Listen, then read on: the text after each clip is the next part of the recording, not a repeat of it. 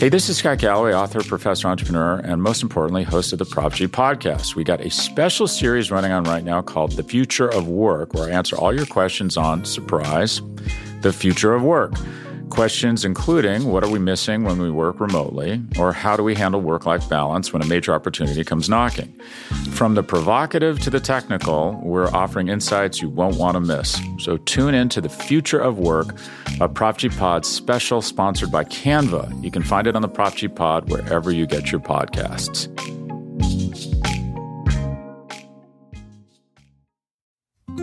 Support for this show comes from Sylvan Learning. When children love learning, they can tackle any challenge life throws at them. Sylvan's Insight Assessment can help you determine if your child is ready for what's ahead.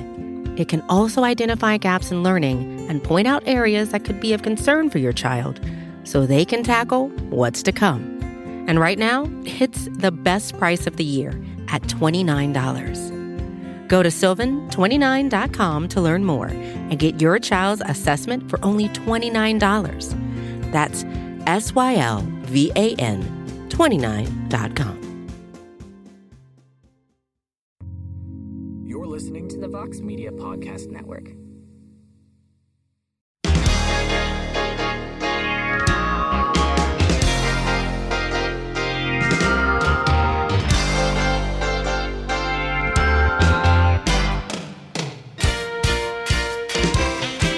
All right, everybody. December 30th, 2022, and it is indeed a heck of a morning live on the MMA Fighting Twitter Spaces. You can hear the show shortly after on the MMA Fighting Podcasting Network. I am Mike Heck. Hope everyone's having a final, a great final week of 2022. I can't believe 2023 is knocking, we're knocking on the door. We're right there. And in the MMA world, it's going to be capped off by the Bellator versus Rizin card, which goes down a little less than 12 hours from right now. Like by the time this time rolls tomorrow, it'll probably be over live, but you guys in the US can watch it at 8 p.m. Eastern on Showtime. Or you can join me here tomorrow around 5 a.m. and we can watch it together. Or I can watch it and tell you what's happening. But I think that's what we're going to do. Myself and Damon Martin will be covering the card for MMAfighting.com. And on this show right now, we could potentially have some breaking news for you. So stay tuned for that. Uh, waiting to get some final confirmation on something. And if we get it, I will break it right here on the program. And if it comes to fruition, I think you guys are going to like this bit of news that I'm going to drop on you. So, uh, no time to waste. It is a free for all Friday, the final free for all Friday of 2022, on the final heck of a morning of 2022. And before we go to the calls, a lot of great feedback uh, from the BTL Festivus episode that myself and Jed Meshew did. It was a promotional Festivus where we gave each promotion a grade. The, the, the four majors, in most people's eyes, the UFC, Bellator, PFL, uh, and one championship. And it was a lot of fun. It's never, I mean, it's it's fun to a point, but it's always tough to do those shows because you're not going to make everybody happy, and it is what it is. You say some nice things, but then you have to be brutally honest a little bit. And um, I never feel good after all those shows, but I felt like it was a good listen. The feedback was great. People had to say, people had good things to say about it. So um, Jed and I just kind of hit record and get after these things, and those shows are always fun. But excited to get back to normal BTL and normal stuff next week on the program, on all of our programs here for MMA Fighting. But let's do this free for all Friday. Uh, Tristan, I believe, was first in line, so we will kick off with him. Tristan, hello. Hey, Mike. Uh, how's everything going? Good man. How are you? Um, so the question I have, um, it was reported, obviously, also on your um, website that um, Tatiana will be making a return in February. Um, who now? Obviously, we still don't know who the opponent would be.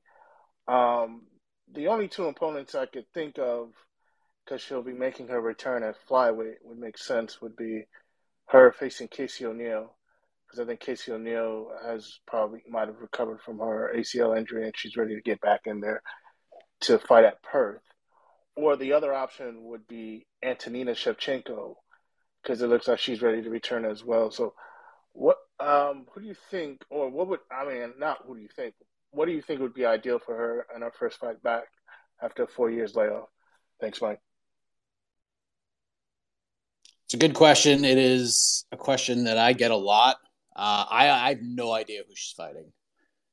I have no idea who she's fighting. I have a lot of people. I mean, so I get. I was talking to somebody about this earlier today or earlier this week. I get more questions about Tatiana Suarez than John Jones versus Francis Ngannou. It's crazy. But I, I honestly don't. I have no clue. I have no clue who she's fighting. She's a she's a she's a mystery. That's for sure. I I don't think they'll do Casey O'Neill. I get why you say why you say that because you could do it on Perth or whatever. I just I don't like that at all. I think you have something with Casey O'Neill. I think she got a ton of momentum before she got hurt.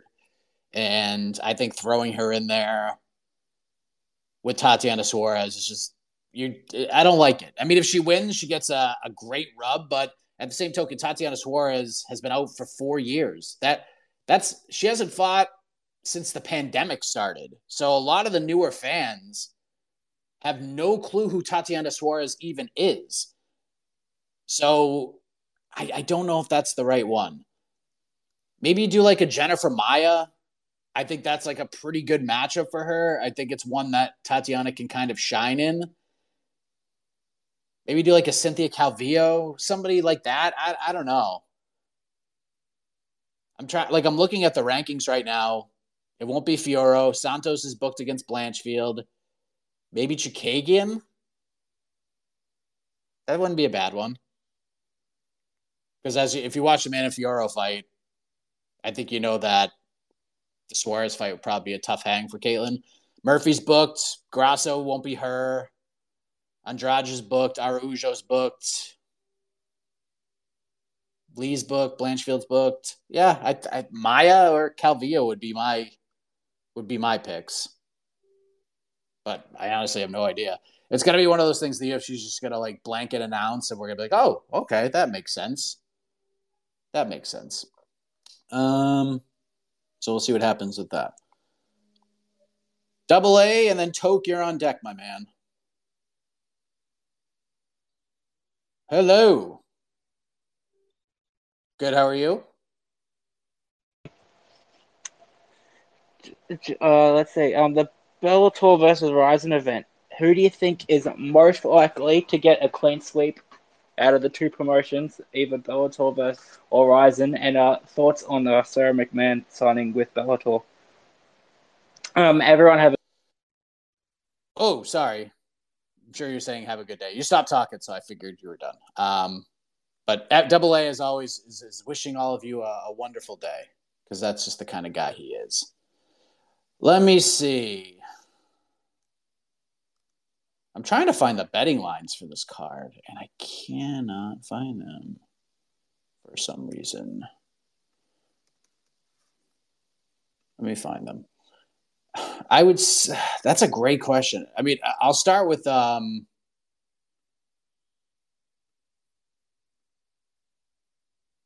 I'll start with the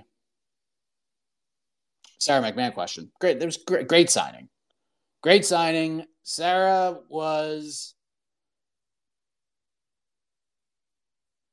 Sarah's probably. I, I just don't. I, I don't know how much more she could have done in the UFC, and I feel like Bellator is a really good spot for her because her versus Cris Cyborg is a pretty intriguing matchup.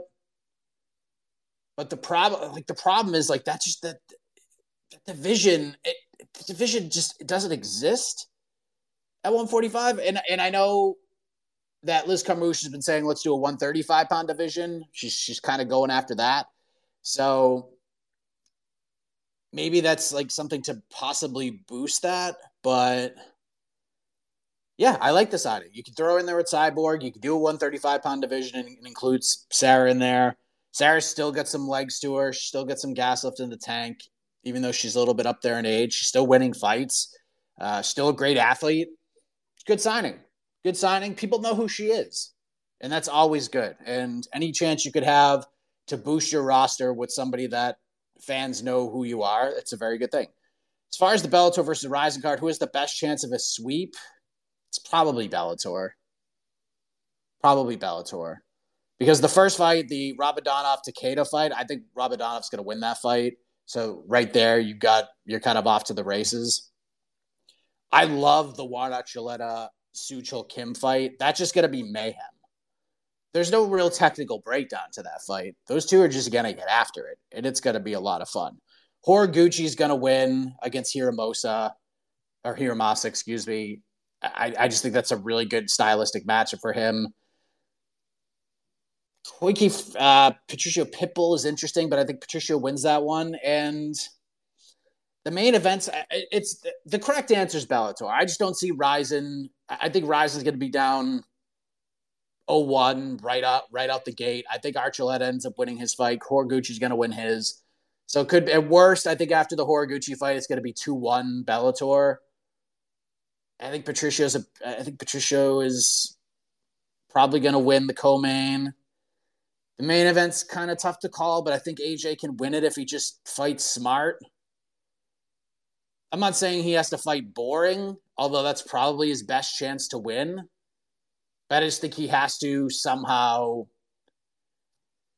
He has to do. He has to be like Justin Gaethje was after Gaethje lost two in a row. And what I mean by that is, like Gaethje was just all out chaos for the Michael Johnson fight, and then the two losses that he had to Poirier and Eddie Alvarez.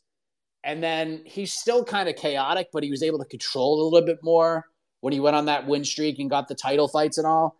If McKee can kind of take that chaos and just box up some of it and just use it in a calculated way, I think he beats Satoshi.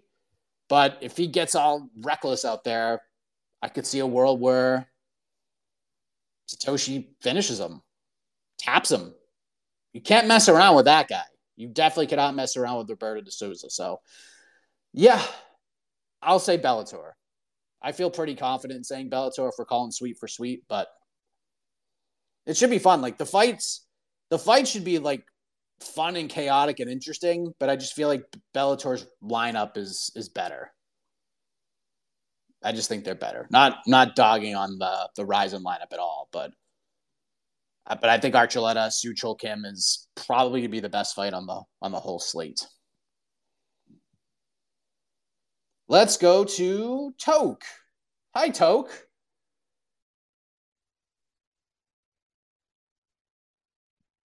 I wanted to come on here and uh, bring some holiday cheer with some some nice, you know, quaint question and then my Instagram algorithm chose to show me uh, the weigh-ins of the Cage Warriors card. That's uh, I guess tonight. I yeah, I think it's tonight. Yeah, um, and I then saw Wilson Reis fighting at 145 against some guy called Thomas Grunwald. So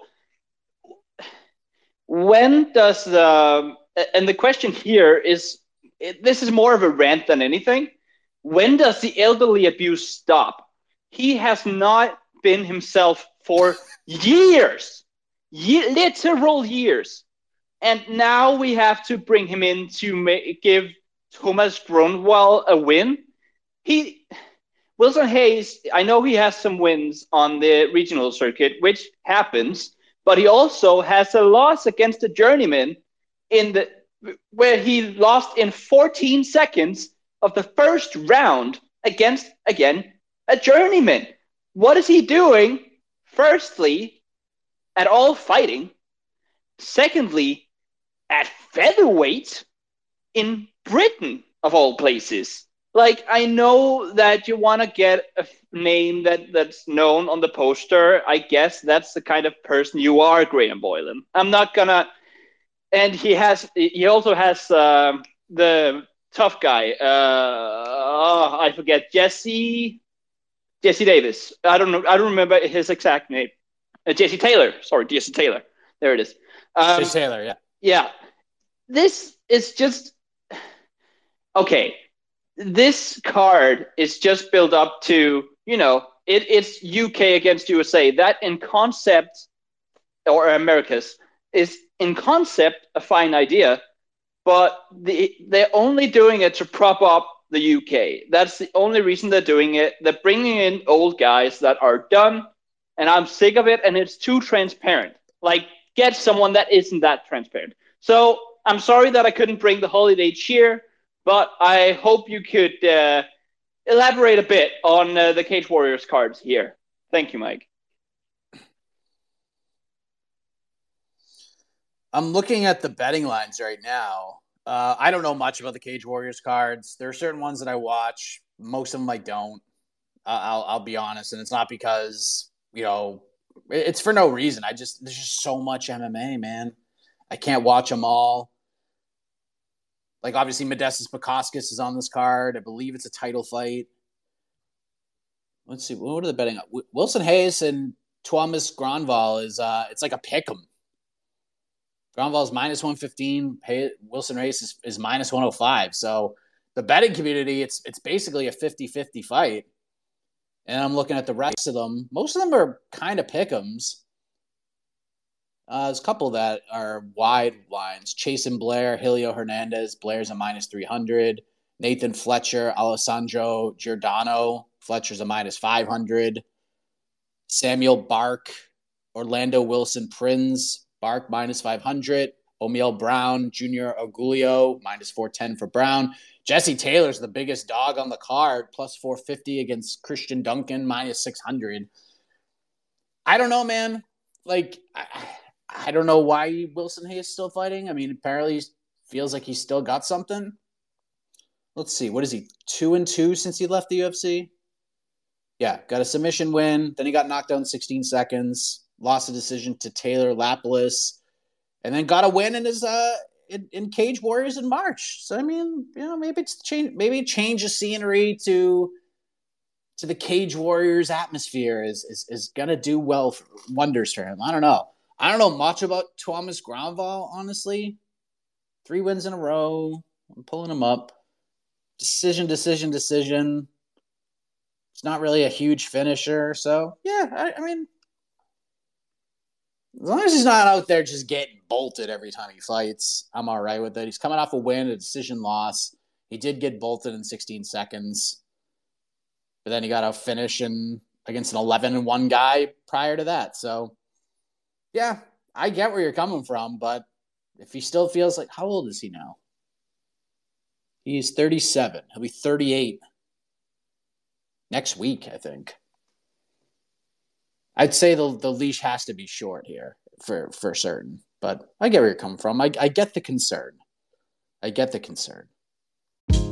Hey, this is Scott Galloway, author, professor, entrepreneur, and most importantly, host of the Prop G podcast. We got a special series running on right now called The Future of Work, where I answer all your questions on surprise, the future of work.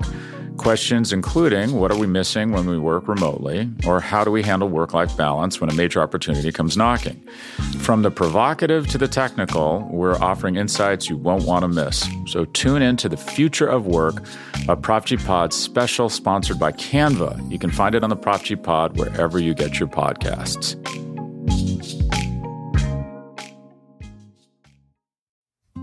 Support for this show comes from Sylvan Learning. As a parent, you want your child to have every opportunity, but giving them the tools they need to tackle every challenge, that takes a team. Now more than ever, educational support tailored exactly to what your child needs can make all the difference.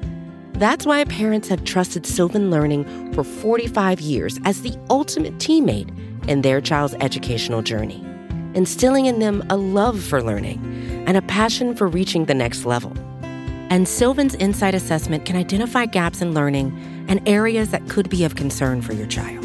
It's a 360 degree view into your child's learning that you can't find anywhere else and helps ensure that your child didn't miss something in school that might put them at a disadvantage in the future. And right now, it's the best price of the year at $29. Go to sylvan29.com to learn more and get your child's assessment for only $29. That's S Y L V A N 29.com. Uh, let's go to Jordan. Hi, Jordan. Mike, heck of a morning. You too. All right. So, obviously, my hot take yesterday on Bellator being a clear cut number two was a little misconstrued here. Um, I meant talent wise. Clearly, you know, obviously, Showtime, they freaking stink. I don't know almost any of my MMA friends who watch a single Bellator card other than to watch our buddy who's on a YouTube version of it.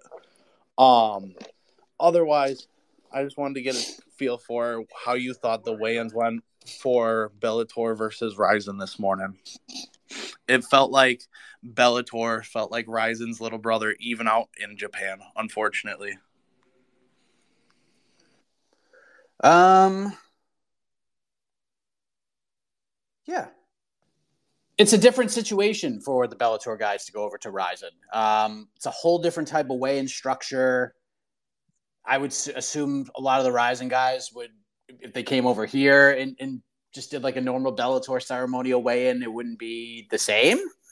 It would just feel different, and it, it was fun. Like it, it was, it was fun. There was some theatrics to it. I, I enjoyed it. I enjoyed it. It's kind of what I expected it to be, and I get where you come from. And maybe I was a little, a little too. I would say I don't think Bellator's like a clear cut number two. Like I think they're they're number two. It's probably a little clearer than I gave it credit for yesterday. But I just think I just think the PFL just came out with so much momentum. Um so yeah, I, I'm not really sure. But the roster for Bellator is is way better for Bellator. 100%. So, yeah, I'm with you on that. Like, if we're talking roster and things like that, Bellator just needs to do, like, the airing, like, the airing of grievances yesterday, like, some people are like, oh, you're just, you, you guys are rough on Bellator. I don't think we were that rough on Bellator, honestly. Like, I've been very clear on this show and others. I want Bellator to do well. Like I root for them to do well because I know they can do well. They have the bones to do well. They have a solid roster. They they got the, the the bones. It's there. They just need like I don't know what it is. They need like a fresh coat of paint. They need and it's tough. Like you even mentioned the Showtime thing. The Showtime thing, right? we want them to leave Showtime. I'm not saying like leave the whole platform, right? What I'm saying is you are under an umbrella with multiple networks and multiple streaming platforms. So just take them off Showtime and put them on Paramount Plus. Like just put all of those cards on Paramount Plus. I guarantee you you will get more viewership if you just put them on Paramount Plus. Now, I know in my household because and I don't know if the deal is still there, but I got a I had Showtime for a while just by itself so I could watch Bellator. But what they did was there was a deal where you could get Paramount Plus and Showtime combined under like one umbrella for like $3 cheaper than just getting Showtime. So you can go to Paramount Plus and you can find Bellator and watch it live. It's not te- it's not like super easy to find.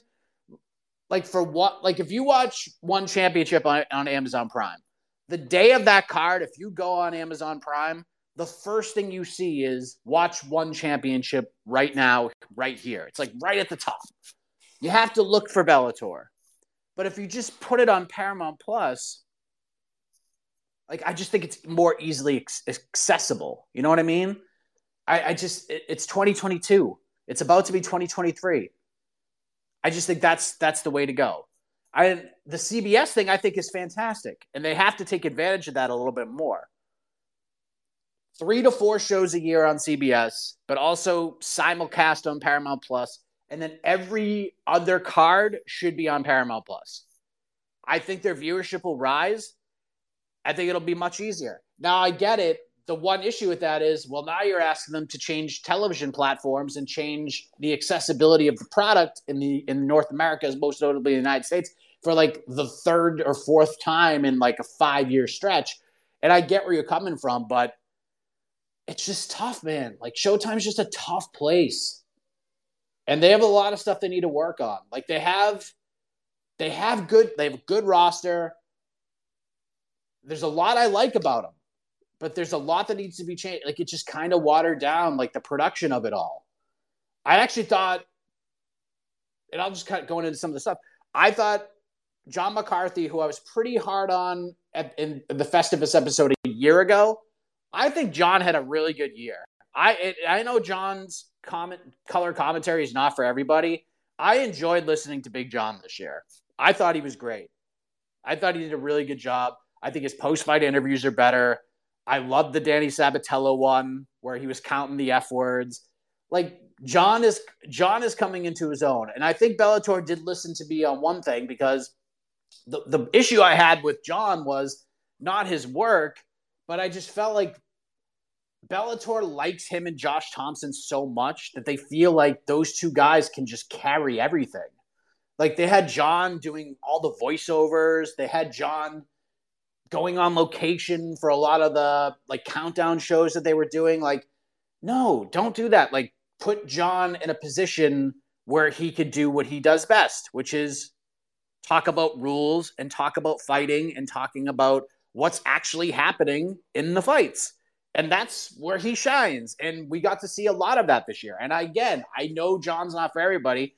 I thought he was great. I thought he worked great with Grande. I thought he worked great with Mauro. I thought he worked great with whoever he was doing the calls with throughout the year. And I thought the post fight stuff was great too.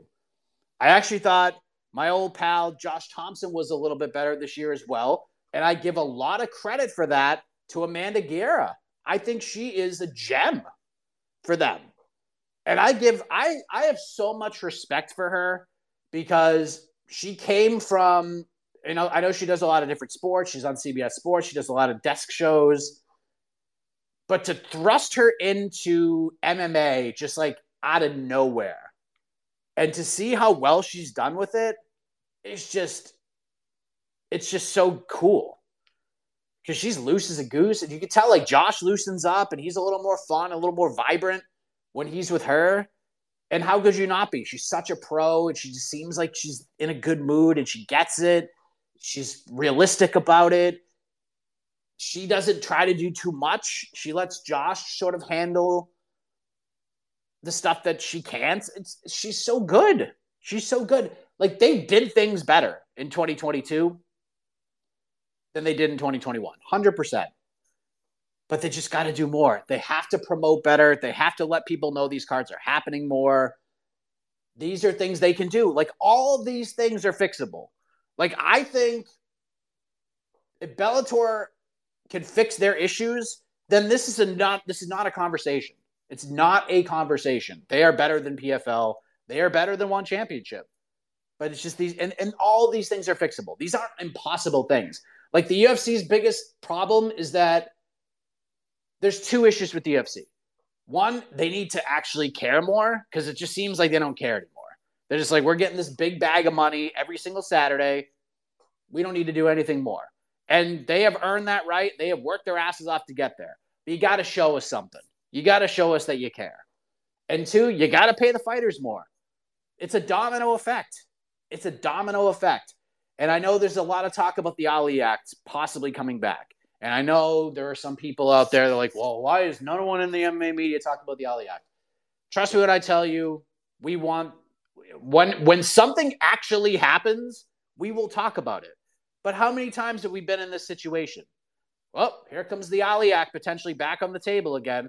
And then we have to wait months and months and months and months and months until something happens. And then they present it and put it on the table. Then it's like another months and months and months and months and months and months until something potentially happens. Then it gets shelved and we don't talk about it for two more years. Like, you fool me once, shame on you. Fool me twice, shame on me. when something actually happens, when that actually gets presented to Congress and is actually discussed and is actually on the table, we will talk about it. But you know what?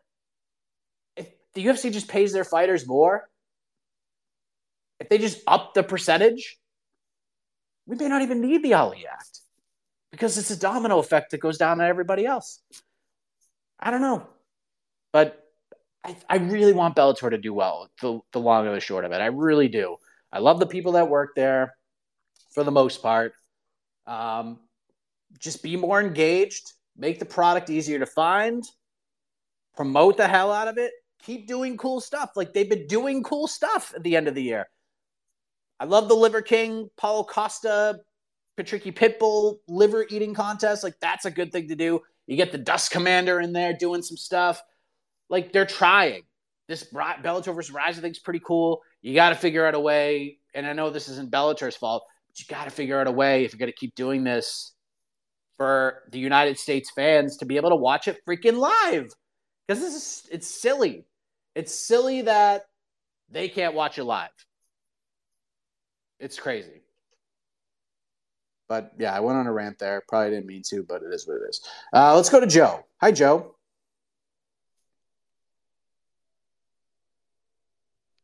Hey, Mike. Question up, man? for you. Who do you think Yes. is going to win a title first, Chimaev or Topuria? Ooh. Whoo. Boy, oh boy, that's a great question.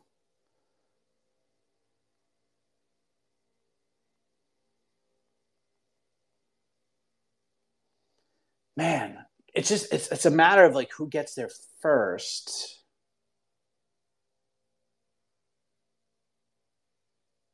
I'll say I mean I'll say Chimaev. It's a great question though.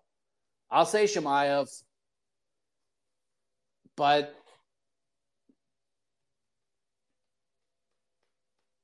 I'll say Chimaev. I just don't know which which title it's going to be. Because I think if, if he's going to fight at 170 again and they're going to give him that shot, he's got to get a big fight next. Um, they're either going to give him Colby or they'll do Belal Muhammad or something like that. And if he wins that, he's getting a title fight next, no matter what. If he fights at 185, he's probably going to have to fight Acosta, maybe a Whittaker, something like that. And if he wins either of those fights, he's getting a shot at the 185 pound title. So it's just a matter of when he can get back and at what weight class and what's going on with the rest of the division. Because what if if he does 170 and if let's just say Usman wins like a unanimous decision, you think they try to run him and Edwards back again? I don't know. If it's like a close fight, do they try to run that with that one back one more time? Does it hold that division up? What if Adesanya beats Pereira a second time? You know they're going to go back and do it a third time. So in Topuria, it's it all kind of depends on what's next for him. And if you pick two really tough divisions because we don't know what's going on with Volkanovski at 145. He's about to fight Islam Makhachev. I've been saying since day one, if Volkanovski wins the title and beats Makhachev, there is no conceivable reason why he would stay at 145. It makes no sense. It would literally make no sense for him to stay at 145 because, yeah, he, he gets instantly boosted up in the star status, but the biggest fights he can get for the biggest amounts of money are at 155. They're not at 145. If he beats Makhachev, he's eliminated probably his toughest fight, and then he can just go and get a bunch of bags by fighting Poirier and Conor and Chandler and Gaethje and guys like that. Like those are much bigger fights than Josh Emmett and Yair Rodriguez and Arnold Allen and Ilya Topuria. So I think for Topuria's sake, the quickest path to a title for him is if Volkanovski beats Islam Makhachev. Because then the Josh Emmett, Yair Rodriguez fight is for the actual belt. And then if they book Topuria versus Arnold Allen, which I think is the fight they should make, and he wins that fight, then he gets the next shot. So, great question. I just I feel like if Chimaev gets there soon, and no matter who he fights, he's going he's probably going to win. It's just a matter of when, not if. Topuria is more of an if than a when. because I know Topuria is going to fight for the belt. If he win, I don't know if right now he, like, if he fights Volkanovski right now, I'm not picking him to beat Volkanovski. If he fights Josh Emmett right now, I might pick him to beat Josh Emmett. If he fights Yair, I might pick him to beat Yair. Fights Arnold Allen, boy, that's a close fight. But Chimaev, I have a hard time picking against him against literally anybody right now. So, yeah, I'll go with Hamza, but timing is going to be everything here. Uh, let's go to Ani, then we'll go to Max, and then we'll get uh, Agro and, and Double K in here. Ani, hello. Hello. So, my uh, two things. So, yesterday I was just uh, scrolling on Twitter and I see this image of Kamaru Usman. Uh, he was addressing the crowd in his hometown, I believe, after some local fight show, and he was wearing something on his wrist, something like a cast as if he's still nursing his hand. Um, do you know anything about you know Usman versus Edwards three? So Leon Edwards should be on uh, the London pay per view, but do you think it's still against Usman if it seems that he is a bit injured? Uh, that was one thing, and the second thing. Um, uh, in the past year, which commentary lineup do you think was the best? As in, I personally, for me, I don't know. I'm not digging the Joe Rogan and Daniel Cormier commentary a lot, and I'm I'm not saying that they're biased or something. It just, uh, I just don't know. I don't like uh, that commentary for some reason. I mean, it's good, but it's not my cup of tea. I actually enjoy a bit of Dominick Cruz, Michael Bisping, and uh, Paul Felder. So I like Jon Anik as well. So anything with Dominick Cruz and Michael Bisping that works for me. So what is your choice? Who do you think has the best uh, commentary lineup in in the UFC? Of course, um, that I'm asking. Yes, that's all I had for today. Uh, and happy New Year in advance. Thanks, man. Well, Anik is definitely going to be up there for me. Uh, I think he's. I mean, some people. It's kind of a controversial take on my end, but I think Jon Anik is one of the five best play-by-play guys in all of sports, not just MMA. He's he might even be top three because I think uh, what makes Jon so special is that like if Jon Anik was calling, let's just say Jon Anik's in Perth calling UFC 284, right? And then they call like this doesn't make sense. This would never happen, but let's just say that. Let's just say Jon Anik's calling UFC 284 in Perth, and he's calling the main event. And he gets a text message from his agent saying, Hey, uh, whoever it is just fell out of calling the Super Bowl. Could you fly in after that event and call the Super Bowl tomorrow? And it could be like, okay. And he would go in there and just kill it. That's what makes him so special. Some of the other broadcasters can't do that. Like Jon Anik could go and call a hockey game tomorrow and be fine. He can go call an NBA game tomorrow and be fine. That's just who he is. So Anik would definitely have to be the guy. I think he's great. I like. I, I really like Paul Felder a lot. I feel like he doesn't get enough credit for what he does. I think he's great. I think his post fight interviews are spectacular, are, are fantastic. So I'd probably throw him there as well. Felder and Cruz have like a good chemistry, but I, am going to cheat a little bit and go a little bit off the off the radar a little bit. I would love to see a UFC card with Anik, Felder, and Laura Sanko as the third. That's what I would like to see. I think Sanko. I, am hoping 2023 is the year Sanko gets a shot uh, on a fight night or something like that. I think it's I, I just want to see like her and Felder do like they mesh really well in the contender series. So I'd like to see that combination together again when Sanko does make her debut on television for the UFC. Uh, so I think her and Felder, like I think there's a comfort level there. And then Anik's just such a pro. He'll guide both of them in, in, in the right direction. So um, if if I had to pick one pair, like one trio for a card that is just fun and different, and I think would go over really well. It's that one. Um, some people don't like Cruz's commentary. I like it.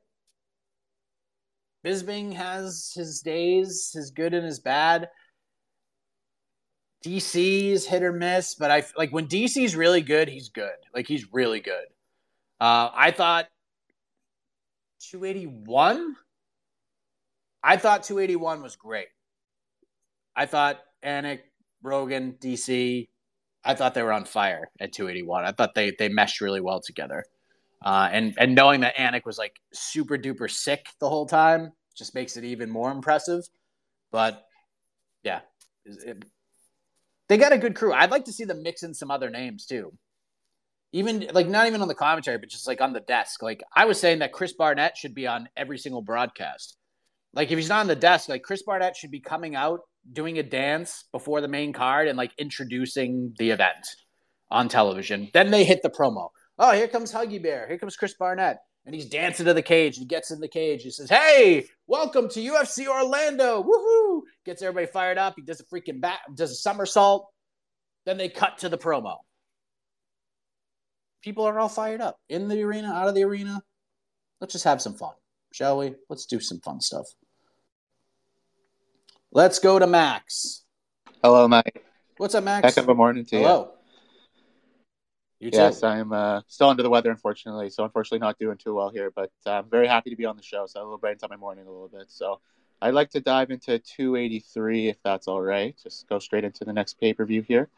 Um, I'd like to ask about two fights in particular. So, bear with me here for a moment. Uh, Teixeira versus Hill. I remember last time uh, you had broken down this fight. Uh, I believe it was the round one Teixeira submission train, which you know, if anyone going to that fight would have easily believed that, given Geary had no submissions and Glover was on a roll. But man, I, I, I don't know what it is about this fight.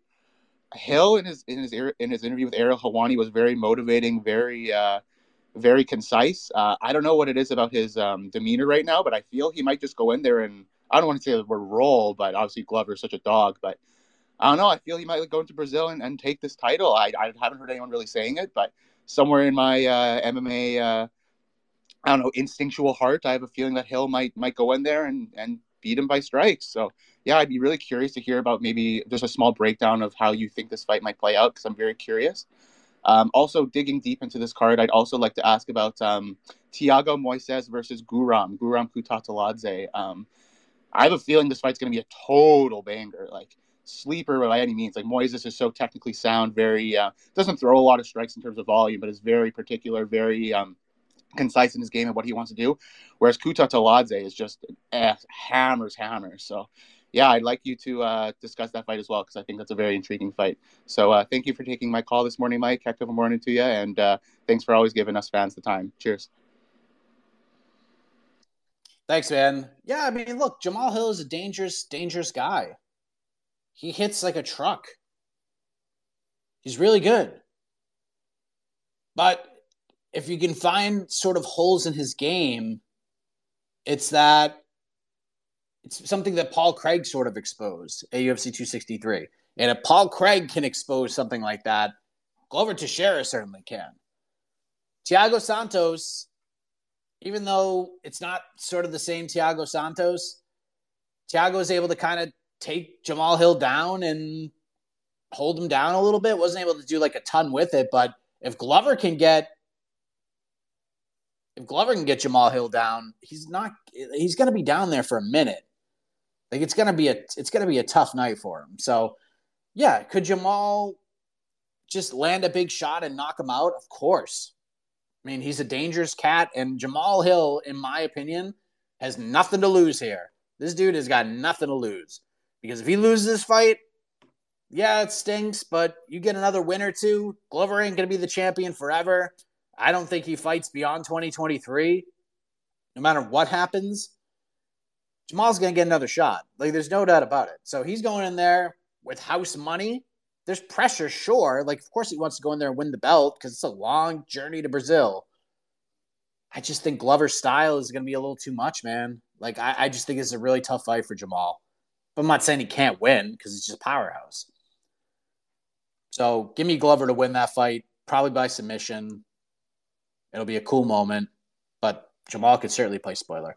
Yeah, the the, the Moises Kutateladze fight is great. It's great. I love everything about it. Guram's a dog. Thiago, like you said, technically sound. His defense is frigging awesome. if you're looking for a fight, like if you're looking for a fight to go back and watch and just, and I know defense doesn't necessarily lead to points or anything like that, but it leads to other things. And I like even to this day, to this day, Alexander Hernandez, like, and, and not just say he's not just saying that as like a competitor. He's saying it like because he truly believes this. Alexander Hernandez still feels he got robbed against Thiago Moises. And like he means it. It's not just like a, a talk shit kind of thing. Like he truly believes this. But I, I implore you to go back and watch Thiago Moises versus Alexander Hernandez because it's a fun fight. Like it's a really good fight.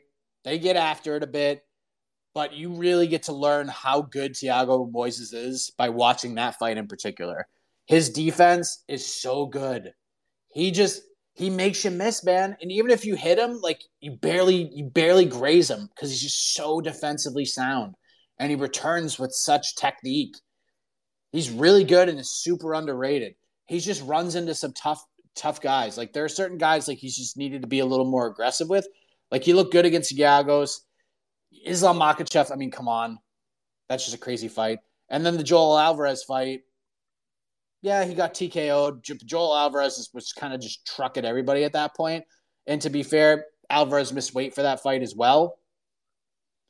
But Thiago's good, man. He's one of the more underrated guys in this division. And Guram, I think he beat Damir Ismagulov in that fight earlier this year, and yeah, I think this guy's a he's a legit lightweight. He's really good. So love that fight. I hope when they put this card together, it's not like buried on the fight pass prelims or anything like that. It's a doozy. It's a good one. Let's go to Agro. What's up, Agro? You're just muted. Agro. All right, we'll move on. Uh, let's go to crypto.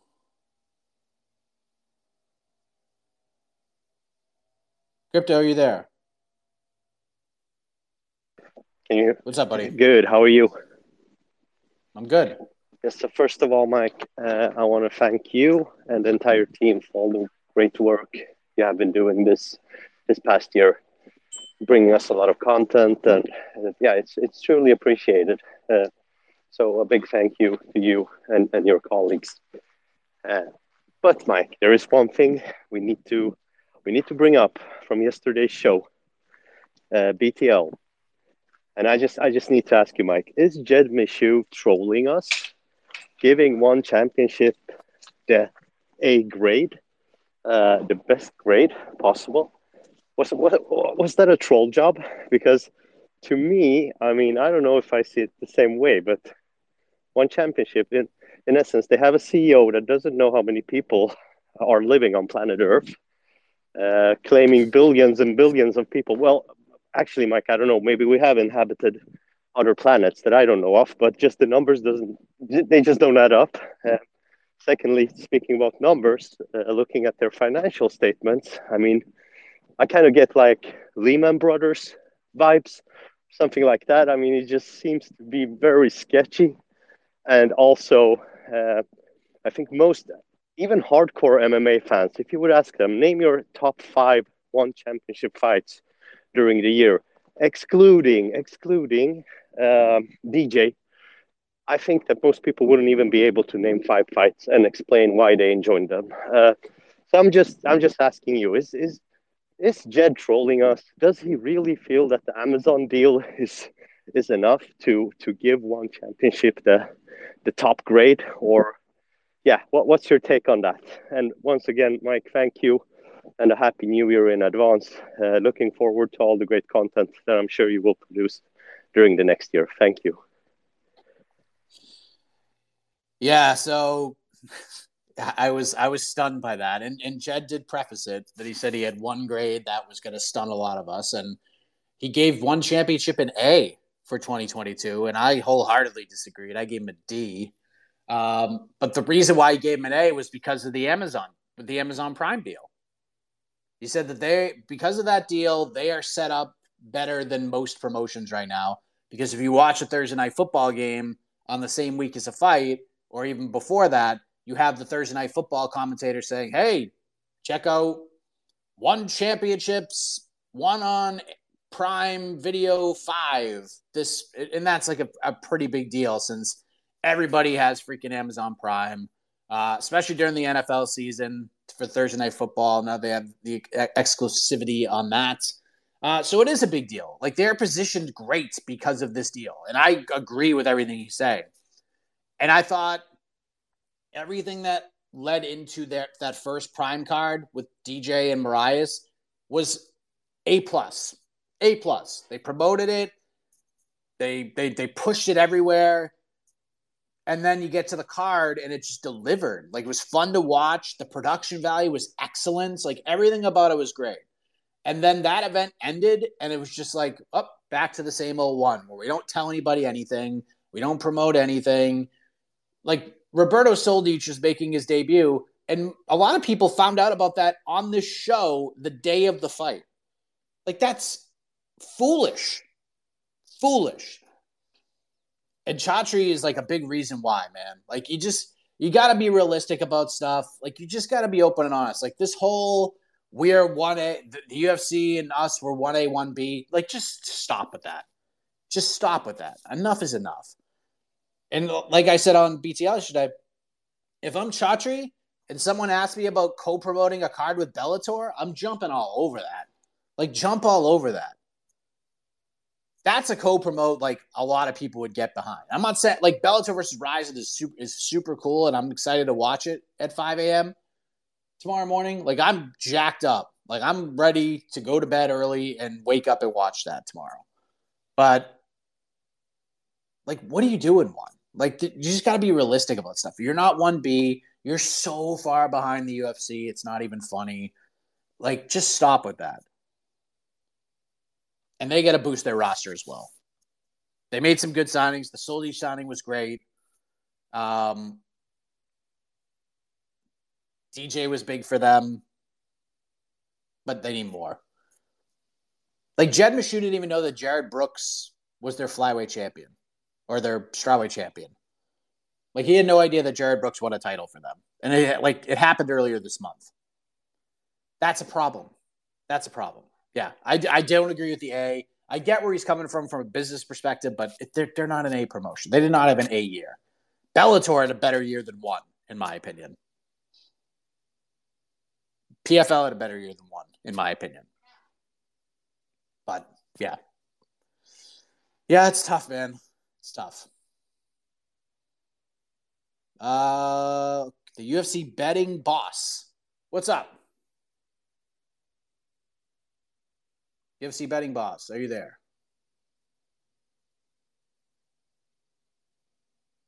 All right, I hear nothing. Uh, let's go to Pella.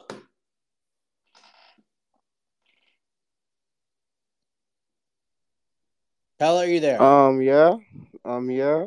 What's up? I'm fine. How are you? Um, I want to ask, why is Whittaker not still fighting at Pet?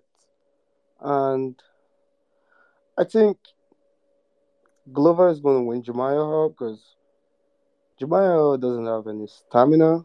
And I think Glover has a lot of IQ. Glover Glover's IQ is very, very high. And I also think Brandon Moreno is going to win this fight. That's all. Thank you. You think Glover's gonna? You think Glover's gonna win? Yeah, definitely. He has a Yeah. good IQ and he has a good experience for sure. Yeah, it's a tough matchup for Jamal. Um, if I'm like I said, if I'm Jamal Hill, this is a house money fight. You got to spend the time just you got to stay on your feet, man. You got to stay on your feet. And by the way, Glover could knock out Jamal Hill too. Like Glover can crack as well. He hurt Jiri Prochazka multiple times in the feed. Um, this just seems like a tailor-made fight for Glover, but Jamal is dangerous, man. When he hits you, you go to sleep. He had some crazy knockouts, some crazy finishes. All that guy needs is one. And I just feel like stylistically, this is Glover's fight to lose. But there's nothing more dangerous than a guy who's just fighting with house money with the stakes very high. And that's what Jamal Hill's doing. But I, it's just everything just seems to line up with Glover. Fighting at home, he kind of beat the UFC at their own game to get this opportunity. It all worked out in his favor. Gets a much more compelling matchup, a much more winnable fight than he would have gotten had he fought Jan Blachowicz at 282 or fought Ankalaev at 283. Like this has all worked out spectacularly for Glover Teixeira, and let's just see if he can make something happen with it. All right, do we have the betting boss here? Yeah, what's going on, man?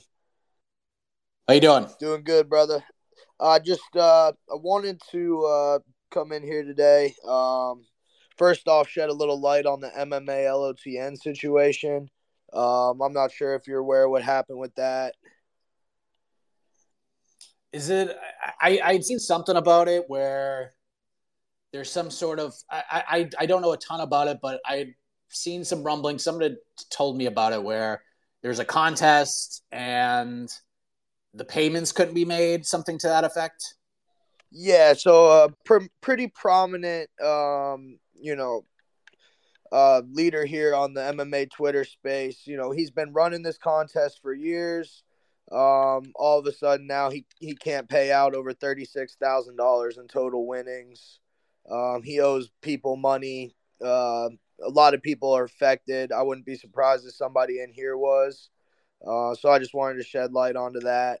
And uh, I also did have a couple fights highlighted here. Um, so we got Brad Tavares. Uh, who's he fighting again? Let me pull that up. Gregory Rodrigues. Yeah, Gregory Rodrigues. So I really do like Tavares in that spot. Um, another one I had highlighted was uh, Priscila Cachoeira versus Sijara Eubanks. Um, I really like Cachoeira in that spot. Um, her by knockout.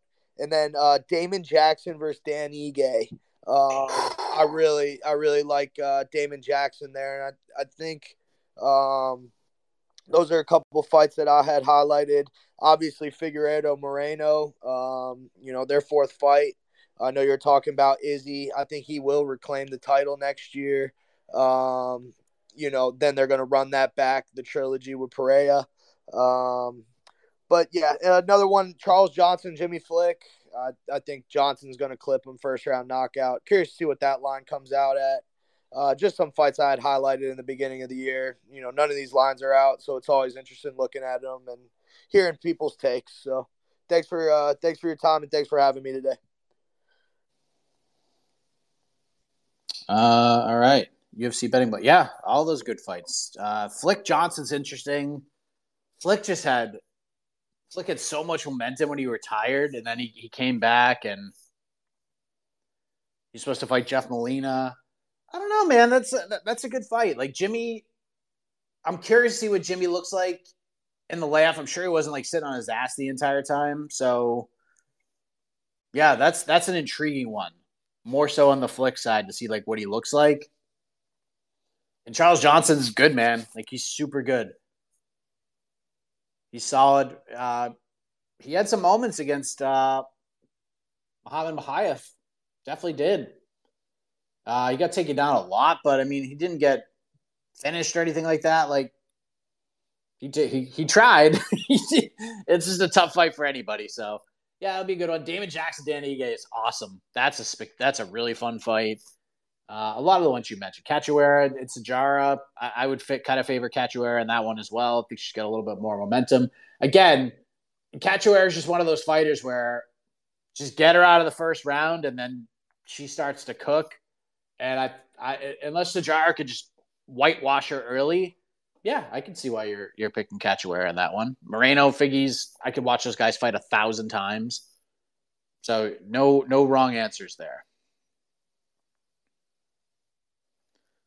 Uh, let's go to Khaled. Are you there?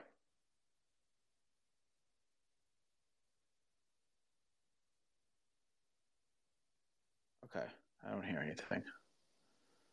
Okay, well, I think we're done here, folks. I uh, appreciate it. Last call. Last call. I'll open it up for for a last call here. Anybody else? Anybody else? Anybody else? I feel like uh like one of those auctioneers. Anybody else? Anybody else? Going once, going twice. Sold. All right. Well, thank you very much, everybody. Uh, this has been fun. This has been a fun year doing the show. It just came out of a whim. I think we started in March, and it's been a lot of fun. It's been a lot of fun. Hoping to do some more with this. I would love to get this more in a like a video format somehow down the road, but we'll figure it out. We'll figure all these things out. And uh, yeah, you guys are the best. Back next week.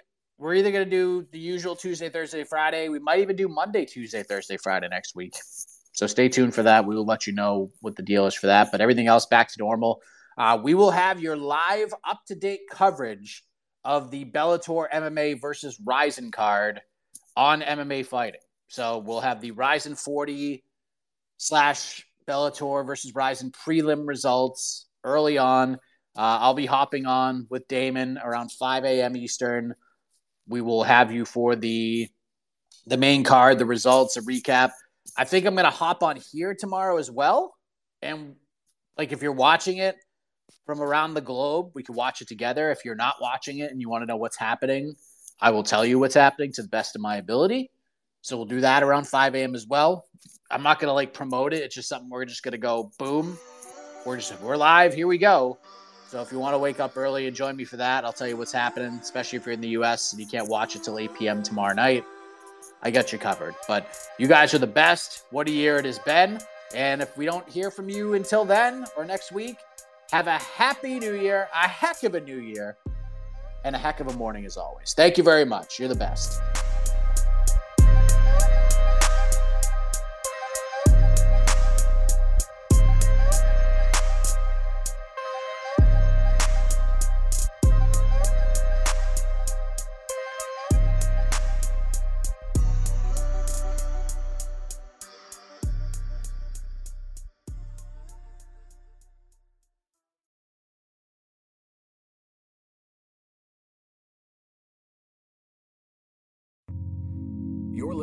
Vox Media Podcast Network.